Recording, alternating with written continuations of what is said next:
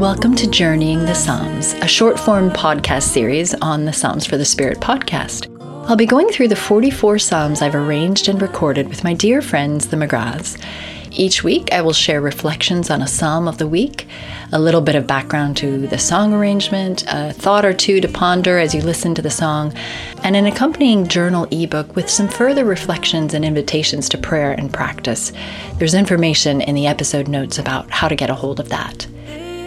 This series looks at how the Psalms speak into our lives and how they can get in touch with our deeper emotions and help us better understand ourselves, how they can lead us to live fuller and more honest and more authentic lives, and how they show us a bit of who God is and who we're invited to be in the world.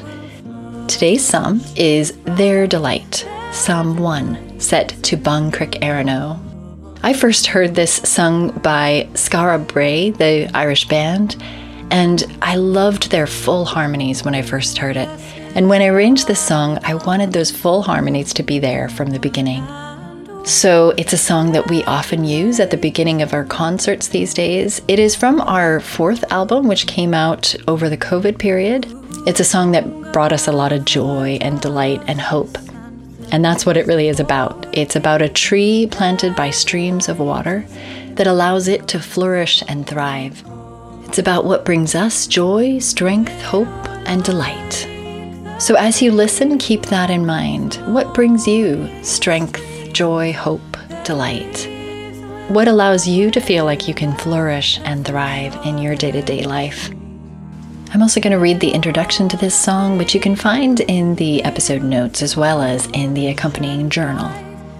Psalm 1 Their Delight. The very first psalm, set to the tune Bán Chnoic Éirann Ó, speaks of following the law of God and so we remember the greatest commandment to love God, neighbor, and self. When we grow in connection to this love, we can flourish and thrive like trees planted by streams of water.